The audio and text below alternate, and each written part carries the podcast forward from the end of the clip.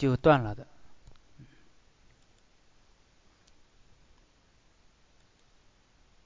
我们昨天呢是讲的是这个中药为什么能治病，今天我们开始讲方和药的关系。我们知道，我们煮一个方剂要用很多的药，我们呢要就就是说，到底什么是方，什么是药？我们必须在熟悉药理的情况下来组一个一个方剂。那么方和药之间的关系是什么呢？药它固然有效果，所以《神农本草经》上面就说某某个药。治什么病都写的很清楚，但是这个这个药呢，它虽然治一个病，但是它面对一个病，面对一个人体，依然它有这种孤掌难鸣的感觉，因为人是复杂的，病也是复杂的，治病呢是要有是要有思想的，思想是人的思想，药它体现的主要是自然属性，而方方剂。方子体现的则是人的思想，药体现的是自然属性，方剂体现的是人的思想，人的治疗思想，体现人治病的思想。一个药，它就好比一个人，他有他的本领，有他的性格，有他的长处，有他的短处，有他很多特点。他本领再大都是有限的，所以呢，就要依靠集体的力量。人做事要依靠集体的力量，要治病往往也需要。依靠集体的力量，尤其是在面对大病、面对一些比较严重的病的时候，尤其需要依靠集体的力量。所以说，办大事通常要去好几个人，对吧？当然，办小事有时候一个人也行。有有有一些简单的病、小病啊，用一个药也行。所以说，用一个药的方方子叫单方，一味的单方一味，气死名医。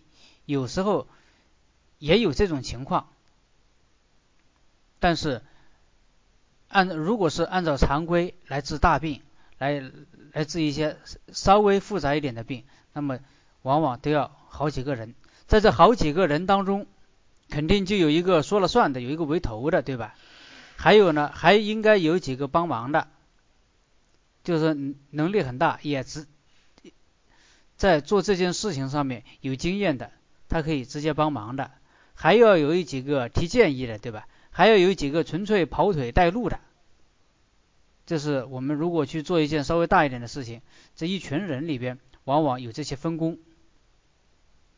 一个方子也是这样的，它里边必须有一个说了算的，这个是君药；还要有几个帮忙的，这是臣药；还有几个提建议的，提建议呢，就是有时候会忠言逆耳，说一些你不爱听的话。但是也能给你起到作用，起到帮助作用。这个呢叫佐药，还有一些纯粹跑腿的带路的，这个是使药。这个就是中药里边的君臣佐使。上一次我在另外一个场合给大家讲这个君臣佐使，有一个同学就说你这是用封建的封建王朝的这个官官职来表述这个这个中药。但是这个封建王朝的一套体制，现在我们已经不用了。你这个方剂怎么依然在用呢？所以我今天就就故意不拿封建王朝的官官职来比喻这个，我就拿几个人去办事儿来比喻这个方药的方药的这个君臣佐使。其实这个君虽然现在我们没有国君了。但是，君永远都是在的，他是他是一个为头的，或者说他是一个领导，那么他就是君，对吧？做任何事情里边，他都有君，就或者说任何一群人要去做一件什么事，他都有君臣佐使，为头的就是君，君就相当于君主。我们现在没有君主吗？有有，只要有这种最高领导人，只要有这种这个长那个长。他都在这个团体里边，他都叫君臣。我们讲君君臣，有君就有臣，臣呢，他就是辅佐的，是辅佐君主的。那么佐是什么呢？臣和佐有什么区别呢？以前我问过问过一个这个中医药大学的学生，君臣佐使是什么意思？他说君臣，他就解释的很好。佐呢，佐佐也是辅佐这个君药的，他臣也是辅佐这个君药的，佐也是辅佐这个君药的。那么臣和佐到底有什么区别呢？他就讲不清楚了。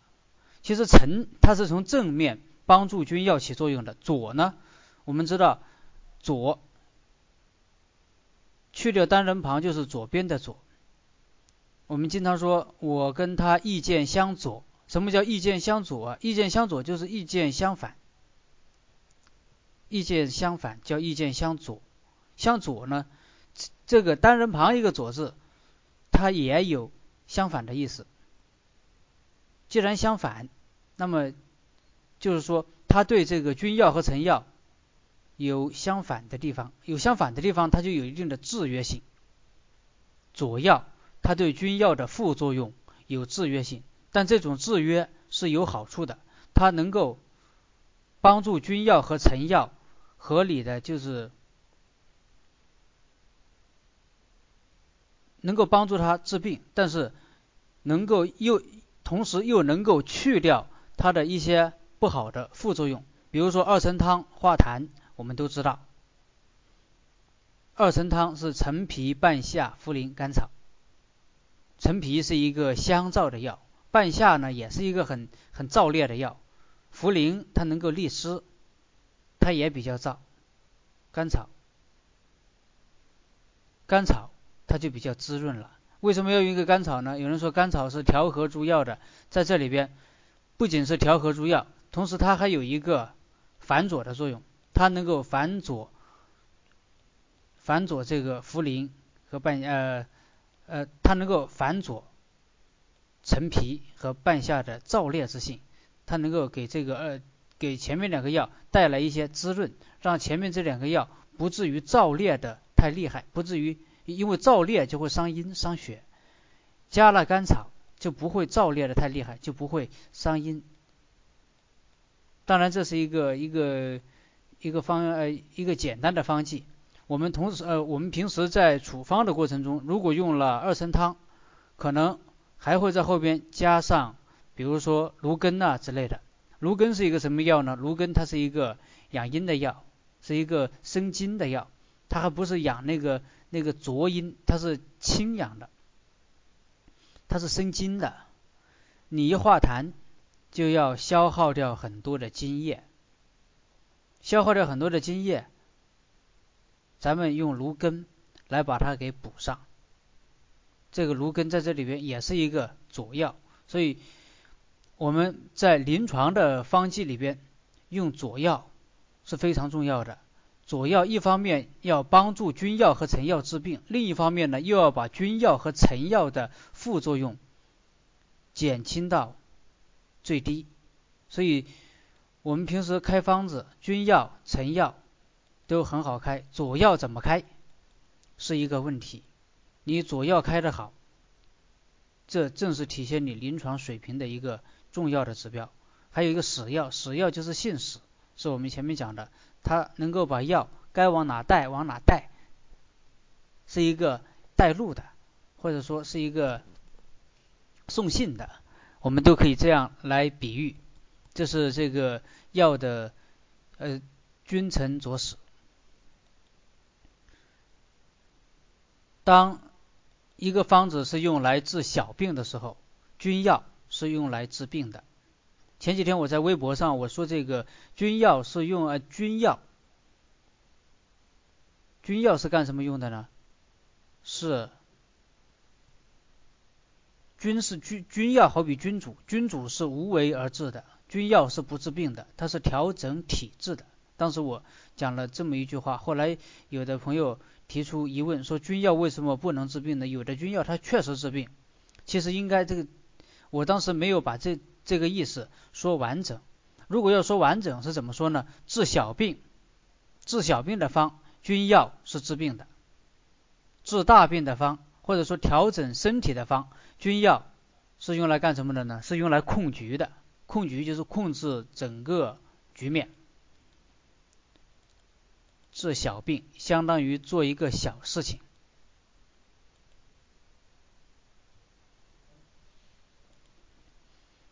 治小病相当于一个，相当于做一件小事情。比如说我们现在去去买个什么东西，去采购，派那么五六个人去，对吧？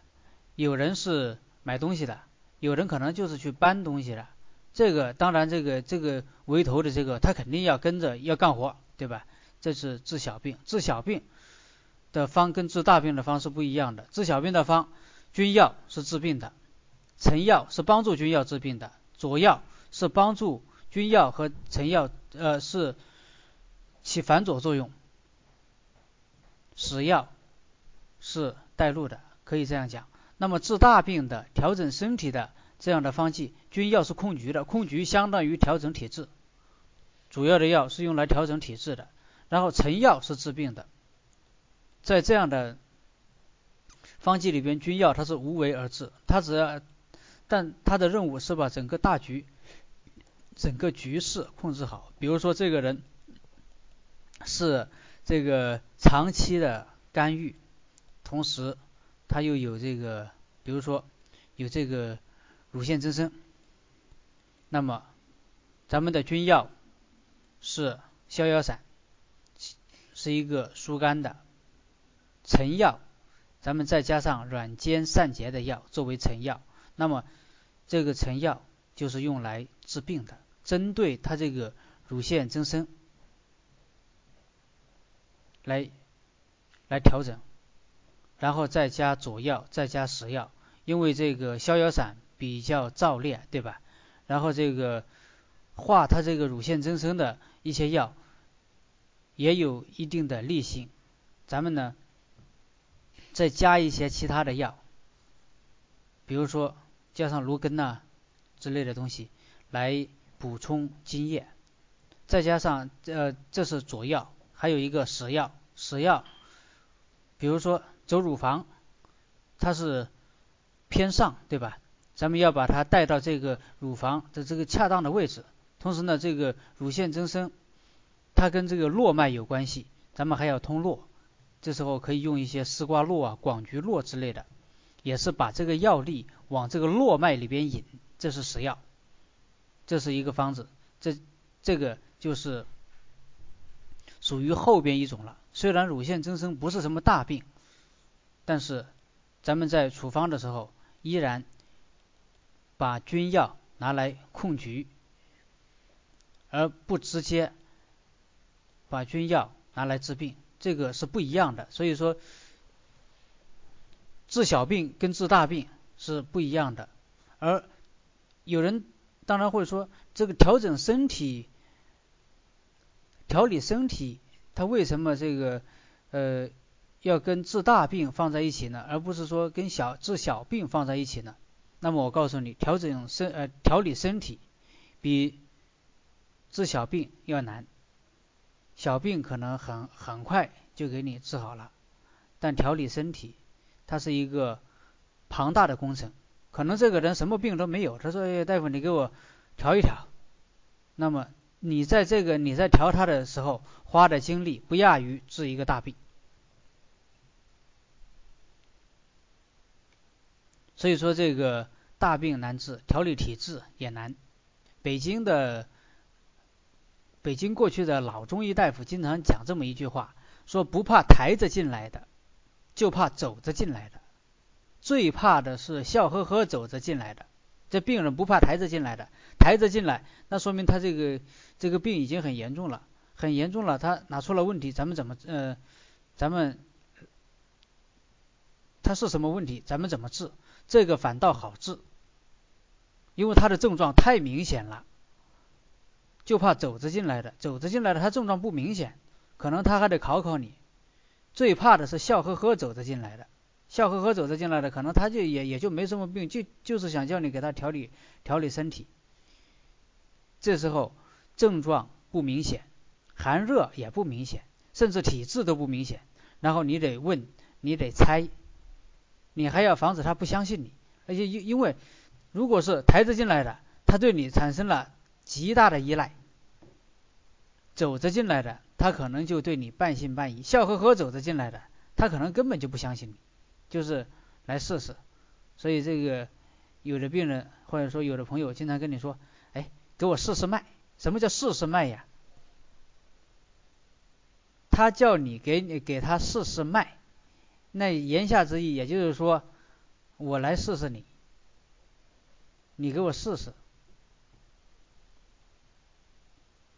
他也是抱着一种试试看的、不相信的心态，所以说最怕的是这个笑呵呵走着进来的。我们回到上面这个话题，所以说这个治大病跟跟治小病是不一样的，因为工作有大小，用的用方的思路呢也就不一样。你得非常熟悉药性，才能很好的。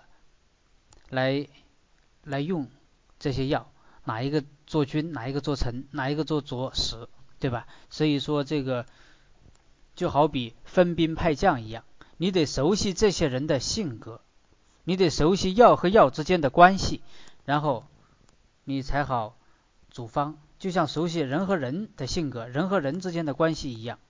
好比这个，比如说，如果去完成一个任务，关羽是主将。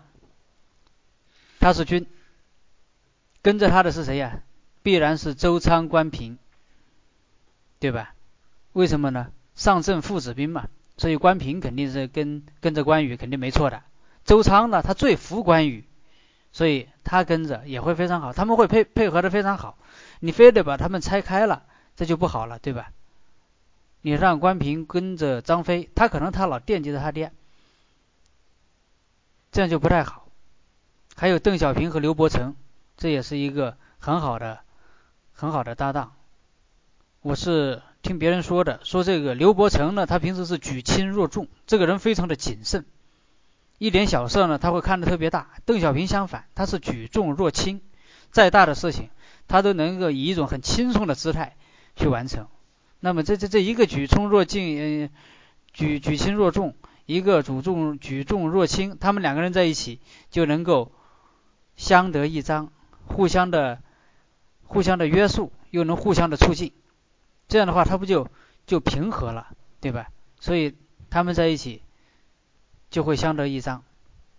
军事上要知人善用，在医学上用药也是也要这样。比如说这个诸葛亮用张飞去战马超，是知人善任，对吧？但又怕张飞太毛毛躁躁。就像好比你要用某一个药去治某一个，用某一个药为君治某一个病，但你又怕它有副作用，怎么办呢？炮制一下。诸葛亮派张飞去战马超，也派对他进行了一些必要的炮制。怎么炮制的？激将法。想用他，故意不用他，故意先说马超非常厉害呀，当时曹操都怕他三分。咱们可能咱们军中没有能够战胜他的人，只有去请关羽吧，派人赶紧去请关羽。这张飞站在边上，他就沉不住气了，然后就请战。诸葛亮在激他，这个在战前先对他进行一一番激将法，这个也就相当于在使用中药之前对他进行炮制，就像就好比我经常举了一个例子，使用苍术，苍术是一个。燥湿健脾的好药非常好，但是呢，它也比较燥烈。怎么减掉它这个燥烈的性质呢？咱们把它放在淘米水里边浸泡一下，这样就会让它一方面有燥湿健脾的作用，另一方面呢又不会过于燥烈，伤了胃阴。诸葛亮很熟悉张飞，所以他能够这么派他，这么激他。我们做中医的很熟悉苍术，所以能这么用它，这么炮制它，这都是一个道理。当然，我们中医要知道许许多多的药的药性，要了如指掌，就像诸葛亮了解关张赵云一样，中医要了解每一个药的具体的性质，要像像人一样，像自己的部下一样那样去。去了解他们，所以说熟悉药性是最重要的。熟悉了药性，再熟悉了医理和诊断，你就能开处方了。就像你熟悉你手下的每一个战将，再熟悉对方的情况，再利用你的军事思想，你就会知道怎么排兵布阵。这是一个道理。所以讲用药如用兵，这是古人经常讲的一句话。我在后面加一句：用方如用阵。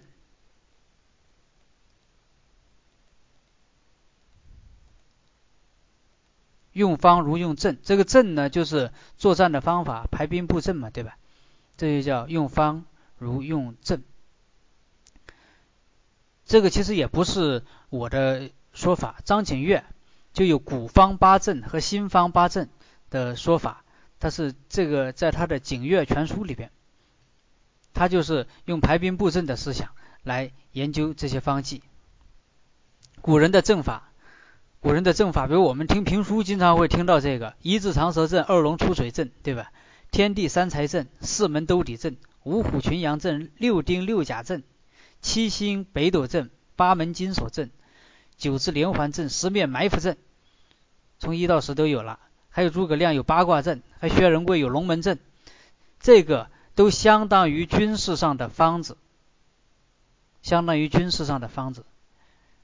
不但中医里边有方子，军军事上也有方子，有一些一些特别的呃，就一些一些固定的排兵布阵的方法。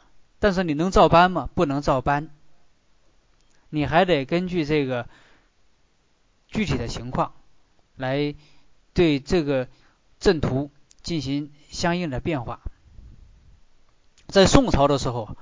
当时这个皇帝就特别害怕那些作战的将军势力过大，所以呢，就往往给他这这将军在外边作战的时候，这边皇帝往往派人送阵图过去，就教教这些将军怎么打仗，怎么打仗。那意图也那那个意思，也就是说，呃，一方面对你进行指导，另一方面也不要让你这样去乱打。你因为你一乱打，你势力可能就会扩张的很大，扩张的很大，然后又对中央造成威胁。他往往这样，所以就束缚住了将军呃那些那些将军的手脚。所以岳飞后来才说了那么一句很经典的话，叫“运用之妙，存乎一心”。运用之妙，存乎一心，这话我们现在经常讲。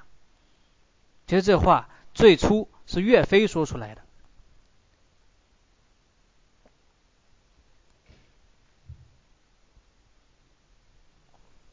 那意思也还是说，兵法不能照搬死死的方子，不能照搬死阵。前面那么多阵，你还有就是说，比如说皇帝送给你的阵图，这是死的。而打仗的时候呢，要根据具体的情况，根据天时，根据地利，再根据人事，根据地形随机应变。方子也是这样的。所以说，我们经常讲方法，方法，一个方意味着一个法，意味着一种思想。比如这个麻杏石甘汤，麻杏石甘汤里边就这么几个药：麻黄、杏仁、石膏、甘草。这是《伤寒论》里边的很有名的一个方剂，它是辛凉重剂，它能够开表，也能够清里热。这个方子体现一个什么样的思想呢？体现了一个治肺的思想。肺，我们知道肺开窍于皮毛，所以用麻黄开肺窍。你熟悉麻黄，你知道麻黄能够走表，能够开肺，对吧？所以麻黄开肺窍。杏仁呢，它是一个降肺气的，肺苦气上逆，所以用杏仁来降肺气。肺呢，呃，在肺窍闭住，肺气不降的情况下，容易产生肺热，而且外邪如果犯肺的话，也很容易产生肺热。咱们用石膏来清肺热，而肺当当肺在有热，在肺气不降的时候，容易急，甘草缓肺急。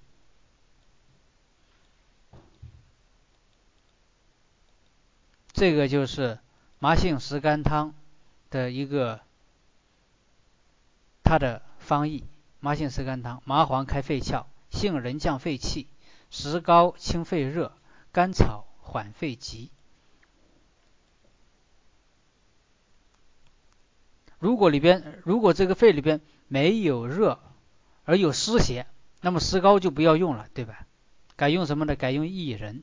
这时候又要求我们对薏仁特别熟悉，知道它能够降肺里边的邪气，能够利肺里边的水湿。只要知道它的这个性质，我们就可以把石膏去掉，改用薏仁。这个又成了《金匮要略》里边讲的麻杏乙甘汤。咱没有必要去死记这个《伤寒论》里边的麻杏石甘汤治什么什么症，什么什么症，也没有必要接着又去记《金匮要略》里边的麻杏乙甘汤治什么症，什么症，什么症。咱们要用思想来统摄这些方子。知道它这样变化里边的一个思想，这样就不必去死记硬背这些方剂了。现在你呃，现在呢，很多人都是抛开治疗思想，来谈某病用某方，某症用某方，对吧？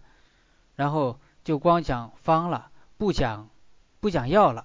很多所谓的经方派呀，还有有一些人，当然我是指一部分人呐，也。并并不是说所有人都这样，非常注重方子而不注重药。他们就看呃某症用某方，这整个方子就搬上来了。至于这个方子里面哪一个药是什么作用，他们不去追究，这个就不好了。我举一个，我再举一个军事上的例子。所以说用药如用兵，我要把它清楚的再讲一下。大破曹兵要用火攻。这个是诸葛亮和周瑜面对曹操的八十万大军，都开出了同样的方子，用火攻。但下次啊，这这就是说这一次火烧赤壁，你用火攻这个方子成功了，对吧？曹操打退了。下次再遇到曹操的时候，你能照搬前人的治疗经验吗？就好比曹操是一个病，这一次咱们用火攻治好了。下次又遇到曹操了，你还能再用火攻吗？可能就又得用别的方法了，你就不能照搬前人的经验了。就好比一个，比如说肺结核，用这嗯张张三的肺结核，你用这个方子治好了，下次李四的肺结核，你还能这么治吗？不一样的，在不同的情况下遇到曹操。打法不一样，在不同的人身上遇到同一个病，治法也不一样，就是这个道理。再比如，同样一个火攻，一个火攻就好比一个方子，对吧？不仅可以对付曹丞相，还可以对付藤甲兵啊，还可以对付司马懿啊，陆逊还拿它来对付刘备啊，对吧？但是他们每次用火的情形都不一样，每次这个呃发动这个火攻用的人。也不一样，这就好比一个法，比如说同样是一个疏肝的方法，一个比如说一个培中泻木的方法，咱们可以用的药不一样。同样一个养阴的方法，咱们用的药不一样，什么都不一样。就好比他火攻用的人不一样，用的情形都不一样，都是依据具体的情况而定的。所以说，一个方子可以对付很多病，同一种病呢，也会用到很多的方，所以千万不要拿方和病去相对应，这个对应你是对应不上的，所以千万不要问什么病用什么方，这个是不好说的。如果你认为某某病就要用某某方，那么你完蛋了，你会很机械，你会像那种像像像。像那种战将一样，觉得遇到曹操我就得用火攻，这个你是打不过这个曹操的，你永远成不了周瑜。所以说，学习中中医的重点是有三个，首先是医理，接着呢是药性和诊断。医理是最重要的，医理它是一个统摄，然后药性，还有一个是药性，让你怎么用药，还有一个是诊断，怎么认识这个病。处方呢是跟着前面这三个来的，处方不是最主要的。学习方药，我们学习方药，我们师门有一个原则，叫九分药一分方。这意思就是精力要花在药上，要把呃，如果我们学习中医的精力有十分，那么要花九分在研究药物上边，花一分在研究方剂上边。精力要花在药上，熟悉药理药性。那为什么还要一分方呢？你你不是说熟悉了医理和药理就行了吗？为什么还要还要拿这一分精力放在研究方方剂上面呢？这是为了学习里边的思想，因为这些方剂都是古人慢慢的摸索出来的，里边有很多东西，有很多真知灼见，甚至有很多书，它就是叫以方说理。这个书里书里边只有方子，只有方剂，这个理在哪里呢？他没有写在书里边，他靠口传心授。师门内部的人看到这个方子，就知道这个方子是什么道理。他治这个病啊，用什么方子，他就知道这个方子背后的理了。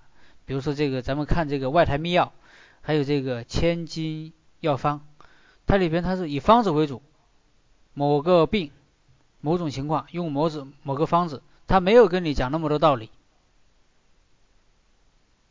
这个道理在哪里啊？道理在方子的背后，或者说道子呃道理在他们师徒口传心授里边，心里明白，看到方子就知道它是什么意思。所以说，大家只写一个东西，只把方子写出来，道理就免谈了，就不讲了。他们师门内部的人见这个叫见方之理，外行人呢，门外人呢，这叫见方茫然，就只有照搬，你照搬人家的方子，行家就会笑你了。还有一种说法叫禁方，禁方就是禁止的这个禁。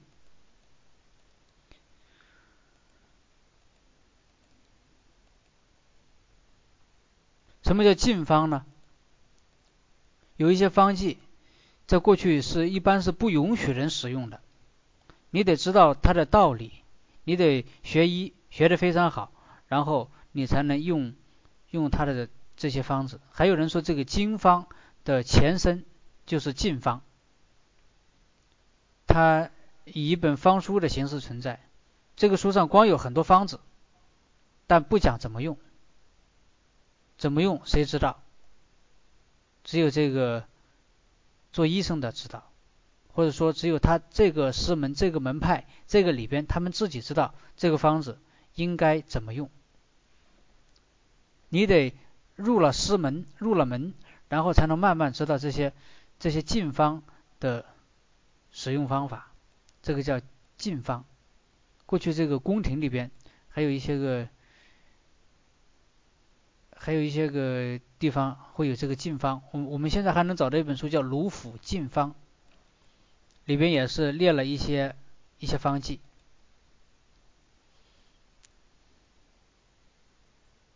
还有呢就是经方了，经方我们都都知道是出自《伤寒论》和《金匮要略》里边的方。有一种说法，就说这个经方呢是古圣先贤参天地呀、通鬼神呐。用这种无上智慧拟出来的，今人愚钝不能改。其实我觉得这种说法太没出息。古人有的智慧，今人也应该去达到，去学习，去探索和思考，对吧？怎么能说这个古人能够达到的，我们现在达不到呢？至少，至少你应该有一种这种，就像司马迁讲的“虽不能至，心向往之”的这种情怀。就是说，虽然我不能达到你那个水平，但我心里向往着你那种水平，向往着自己能够达到你那种水平。你有这个心，然后慢慢的去努力，你自然会提高的很快。如果你就说这个经方不能改。这个是古人拟出来的，这个拟出来的过程都非常的神秘，然后你就比较麻烦了，你就被这些所谓的经方画地为牢了，你就局限在方剂里边了。所以千万不要局限在方剂里边，我们要通过深究医理、深究药理，自己来拟方。我们学习方剂，只不过是为了学习古人拟方的经验。我们看到这个，比如说《伤寒论》，《伤寒论》它的它里边的是讲讲道理，当然也讲，但里边主呃《伤寒论》和《金匮要略》主要是。列方子出来了，张仲景当时可能在他们师门里边也讲这个道理，也也讲很多医理、药理，但这个都是口传心授，大家大家自己心里知道，然后记下来的呢只有方子，大家一看到方子，马上知道方子背后的意义。但是随着时光流逝，我们现在已经不知道张仲景师门当时大家讲习一些什么东西了，留下来的就是一本《伤寒论》，还是经过整理的，所以大家就茫然无措了。后边注解《伤寒论》的人呢，都是在揣测、在推测这些方子背后的含义，一直到到这个。金元四大从金元四大家开始，从确切的说，从这个张元素开始，大家才慢慢的开始讲医理，一般一边讲医理，一边讲方剂，这样才慢慢的有有这个风气。比如说宋朝的很多书，比如有宋朝有本书叫《妇人良方》，对吧？这个都是以以方为核心的，用一个方剂体现一个思想，可能这个方剂写出来了。思想他就没有写出来，因为大家都知，因为他们自己人大家都知道，没有必要那么啰嗦，没有必要先先把这个方子，呃，先先把道理讲一遍，最后再用方剂的形式讲一遍。对于这些医家来说，方剂本身就是一种语言，就是一种讲医理的语言，不需要用这种通通俗的话再讲一遍。何况你要用这个通俗的话再讲一遍的话，可能就泄密了，可能你自己的一些一些东西就说出去了，就不好了。到了这个从张元素还有金元四大家，从他们开始，才慢慢的既讲道理，讲完道理又列出方剂，这个也是为了把这个医学把这个学问讲得更加的透彻。所以说，金元四大家他之所以能够成为四大家，在很大意义上，在在很大程度上讲，他只不过是改了一种表述的方式而已。过去的人都不这么表述，从他们开始，从金元四大家他们几个人开始，他这样来表述，既讲道理，又讲方剂。这开辟了一种新的表述方式，从他们开始，后来一直到元、明、清，大家都是沿着这个思路这样这样下来的，就没有人这个呃用用方剂来讲医理了，就一边讲医理一边列方剂。我们上次讲的这个万世家传养生四要，其实都是这样的。有一个书比较好，这个就是清朝医呃清初清初医家叫陈士铎，陈士铎他写了很多书，比如说什么《十事秘录》《十事秘录》，还有这个还有那个是叫《辩证奇文》，这些书他都是这样写的。前面啊不就比如说这个《十事秘录》啊。《时事秘录》它以治法为核心，什么正治法、反治法，它有很多的治法。这意思呢，就是说，首先我列一个法在这里，至于这个法用什么方，他在后边先讲道理，再把方给出来，有法有理有方，先立的是法，然后讲的是理。然后再列的是方，而且那个方呢，据他自己说是非常管用的方子。像这样的书就非常的好，它适合不同层次的人。你如果是非常笨的人，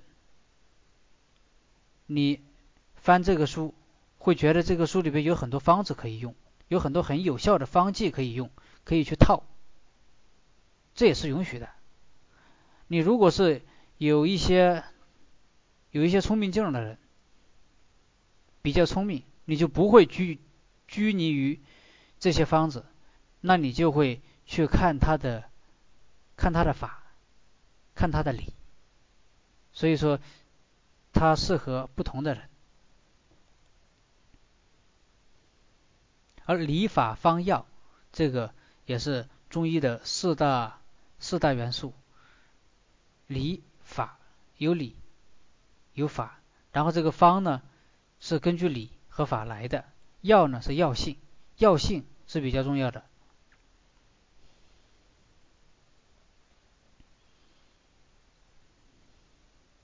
还有一个问题就是这这个方剂怎么记住的问题。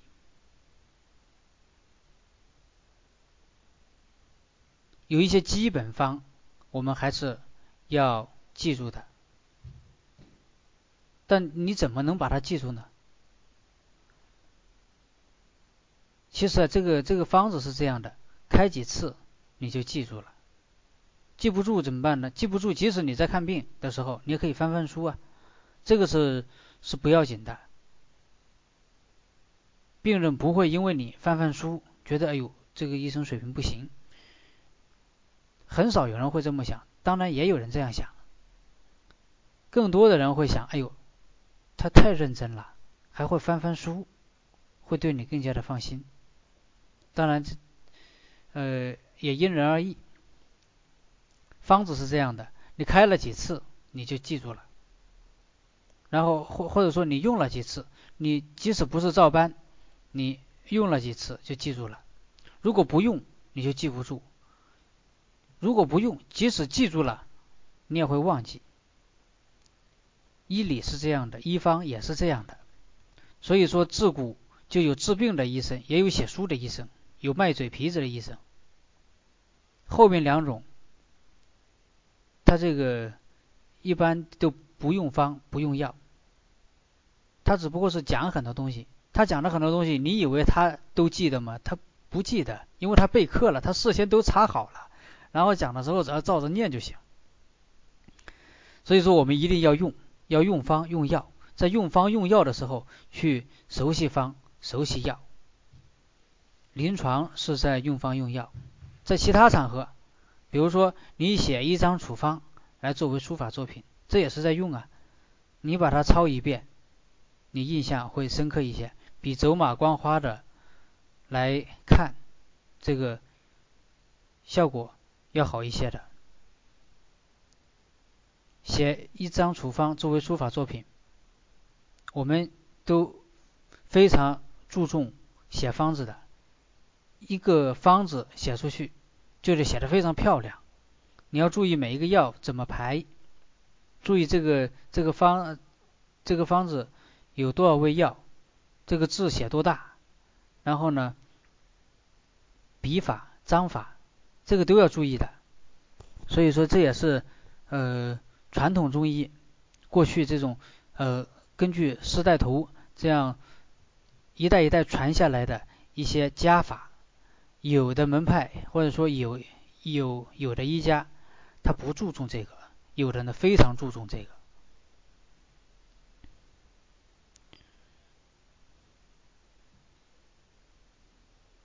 所以学医特别忌讳的就是蜻蜓点水，不去用，不去好好用它，不去深思，在这上面没有敬畏心，不下功夫，只是带一个耳朵来听一听，一听而过，一听而过有没有收获呢？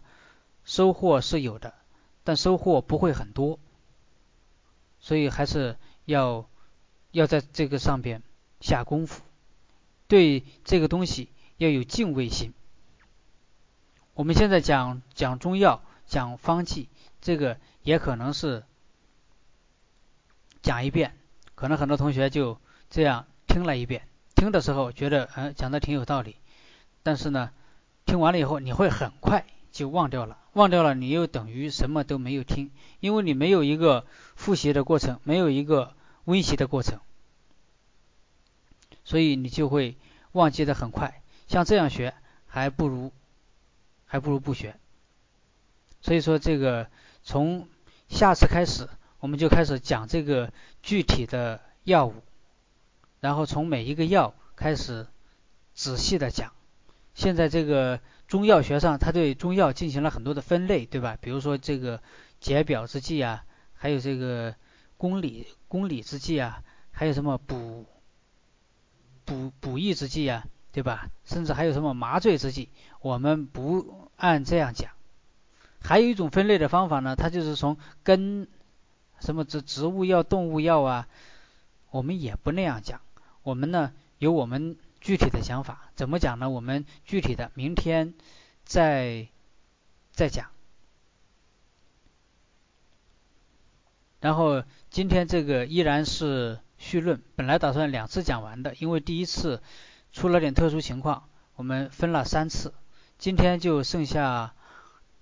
就剩下这么多，然后具体的呢，明天我们再讲。今天呢，就先讲到这里。现在剩下的时间还比较多，我们做两件事情。第一件事情呢，依然是答问；第二件事情呢，然后我昨天讲了一件事情，就是希望能有一些同学把我讲的这个呃，能够整理成呃讲的这个录音能够整理成文字版，然后我们再商量一下，商量一下这个事儿。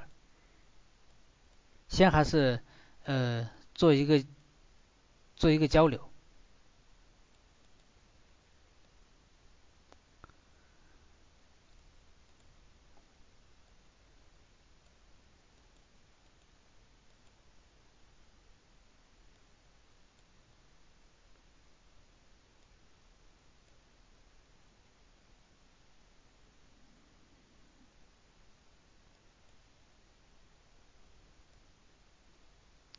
我们交流呢，可以，我们交流可以有两种方式，呃，可以，如果我前面有哪里没有讲清楚的，大家也可以问。还有一个呢，就是具体的什么问题也可以问。肝病左眼红有血丝，是不是肝经热？跟肝经热有关，同时呢，还跟血热或者肺热有关。因为这个，它是在左眼，左主血，左边的疾病跟血的关系会更大。有血丝，肝是开窍于目的，所以说眼睛里面有血丝。但是眼睛这个白眼珠，它又是属肺，因为它是是是白色的，这个可能跟肺热有关。至于具体是肝热还是肺热，各占多少？这个又得根据脉象、舌象而定了。肝经有热，可以用桑葚子煎水喝吗？这个是可以的。肝经的热呢，我觉得有两种走掉的方式，一种呢是养不有有三种方式，一种是养肝阴，比如说您说的这个桑葚子，它主要是养肝阴的，通过养阴清热。如果是肝阴虚，你可以用这个，对吧？还有一个呢是。肝经有热，你看这个是光有热还是有湿热？有一种情况是有湿也有热，有湿有热，就肝是特别容易积累湿热的，因为肝体阴而用阳，体阴而用阳用的好的话呢，它就是肝阴肝阳比较平衡。如果这个体阴而用阳没有弄好，那么体阴成了湿，用阳成了热，湿热交织在一起，这个。也是经常出现的。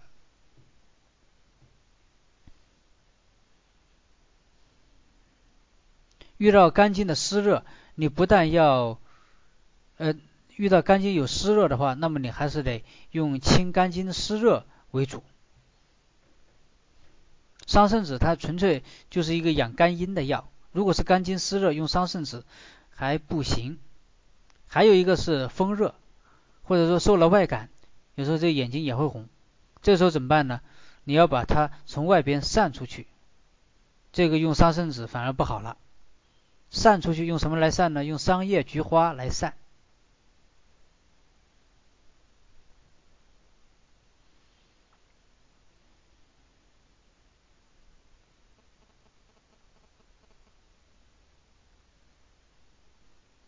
感冒快好了，但还是有点头疼，颧骨处按着疼，这还是有呃，这还是有邪气，有有有有表邪。头好像还有点沉，这个呃跟风跟湿有关。吃感冒药效果不大，看吃什么感冒药。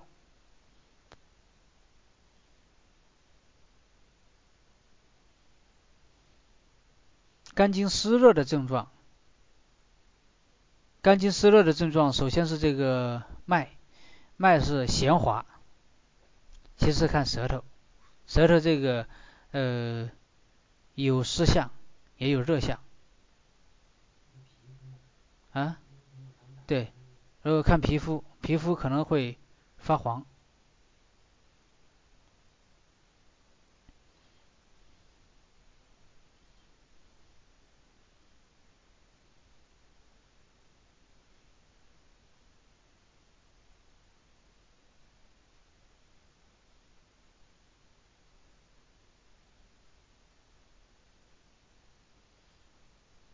吃了感冒清热颗粒，我建议还是用一点这个银翘解毒颗粒，也就是银翘散，用这个来清一下。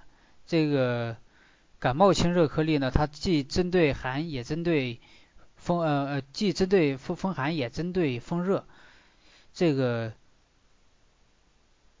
效果没那么好，它的适用性广一些，但是它的这个效果反而窄一些。最近的感冒，咱们一般用银翘散用的比较多，效果比较好。药性怎么去学习？这个是我昨天讲的。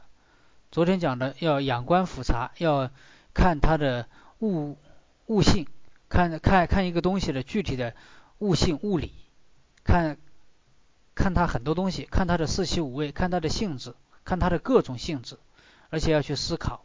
我们呃从明天开始我们要讲的这个中药呢，其实也就是我先带着大家去认识一些中药。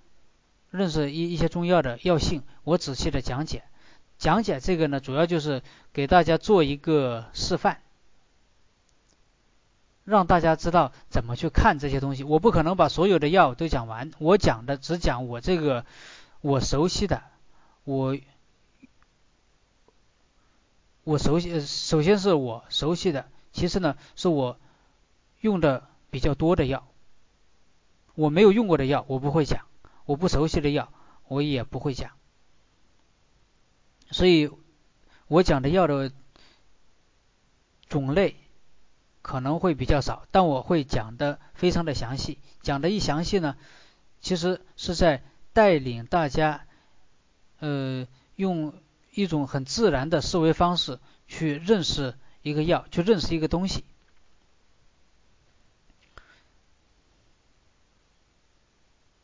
这样就算作是一是一种熏陶，大家学学会了这样一种分析方法以后，我们在遇到别的东西的时候，遇到别的我没有讲过的药物的时候，也会跟着用这种思路去分析，这个是最好的。所以说这叫授之以渔嘛，就是说教大家怎么怎么钓鱼，怎么打鱼，而不是说把纯粹的鱼，把把把已经钓好的鱼送到别人手上。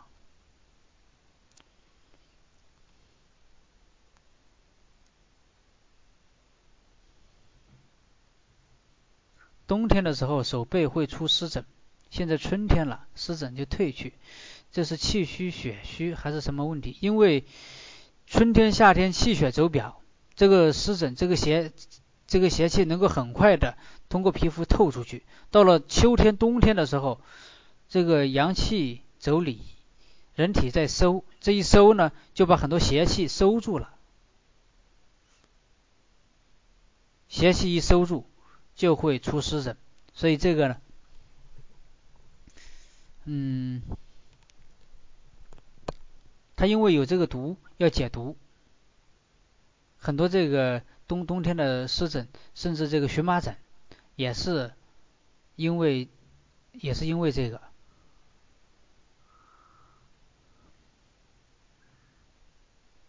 银翘散是中成药，它是叫银翘解毒颗粒或者银翘解毒丸，药店里都有卖的。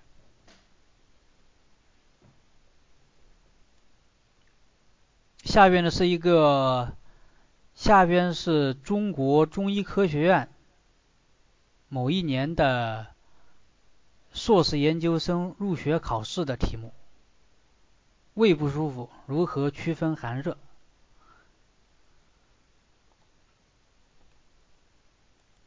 这个要回答的话，当时安排的时间是三个小时，这个我就不仔细讲了。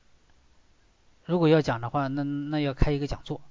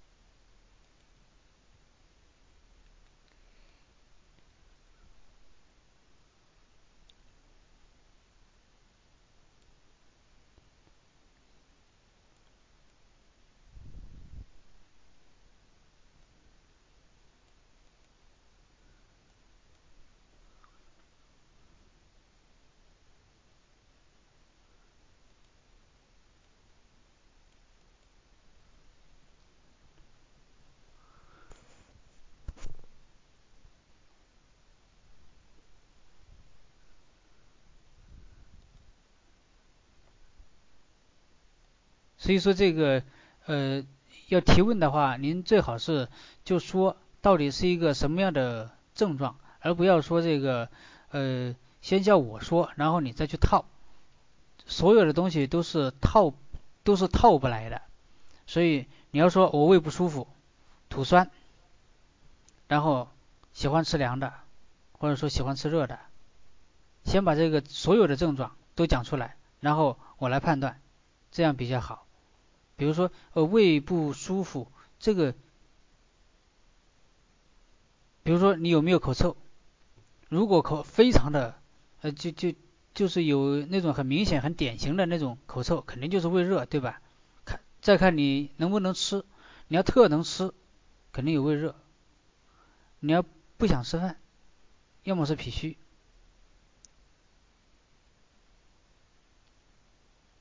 可能这个胃热就要少一些，但也难说。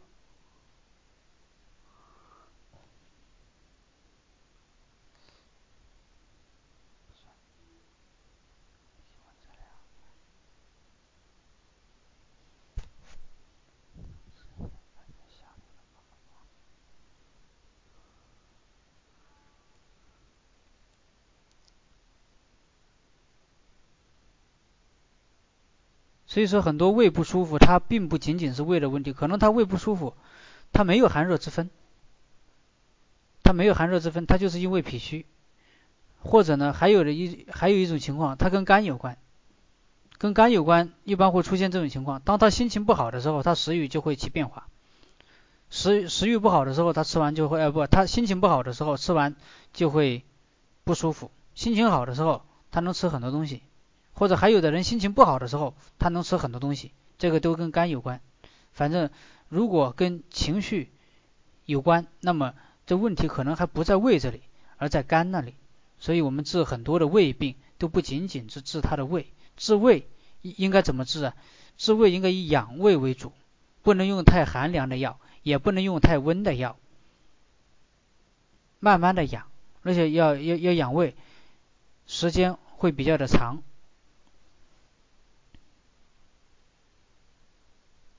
对胃主要以养为主，你不要呃太呃，千万不要把它看成一个或者是寒或者是热，胃不可能寒的，因为胃为多气多血之府，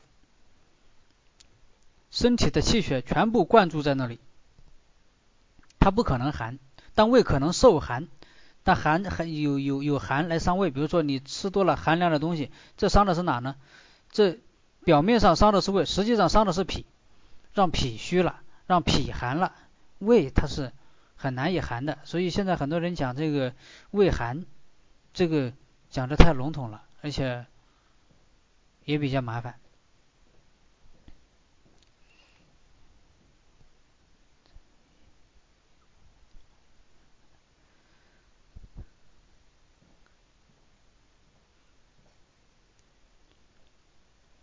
双眼红湿，眼干有跳动，咽喉干，特别是睡到后半夜脸红，是不是上焦热很大？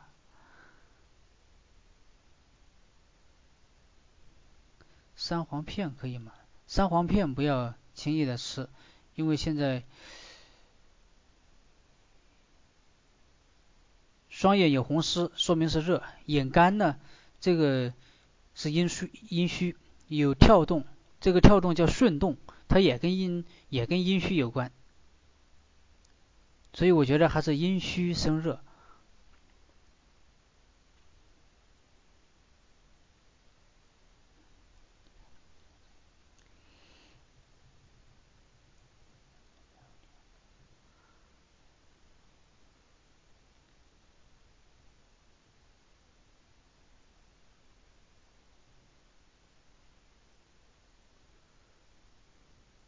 对，肝肝火上炎，但肝火上炎它的本源可能是阴虚，是肝阴虚，肝阴虚，肝火就旺。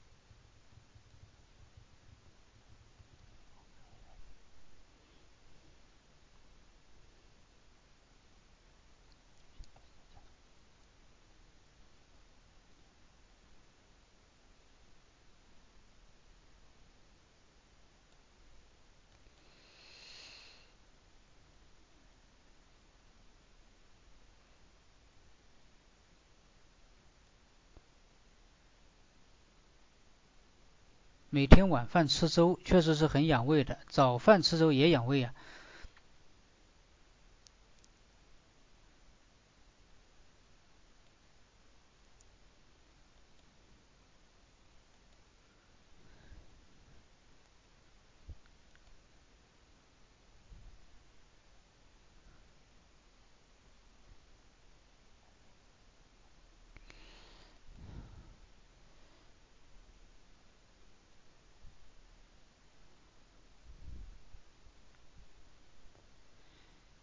行，我们今天就先讲到这里，然后下边的时间呢，我们先呃，我们商量一下那个录音整理的问题，然后我们可以到群里边去去讨论一下，好吗？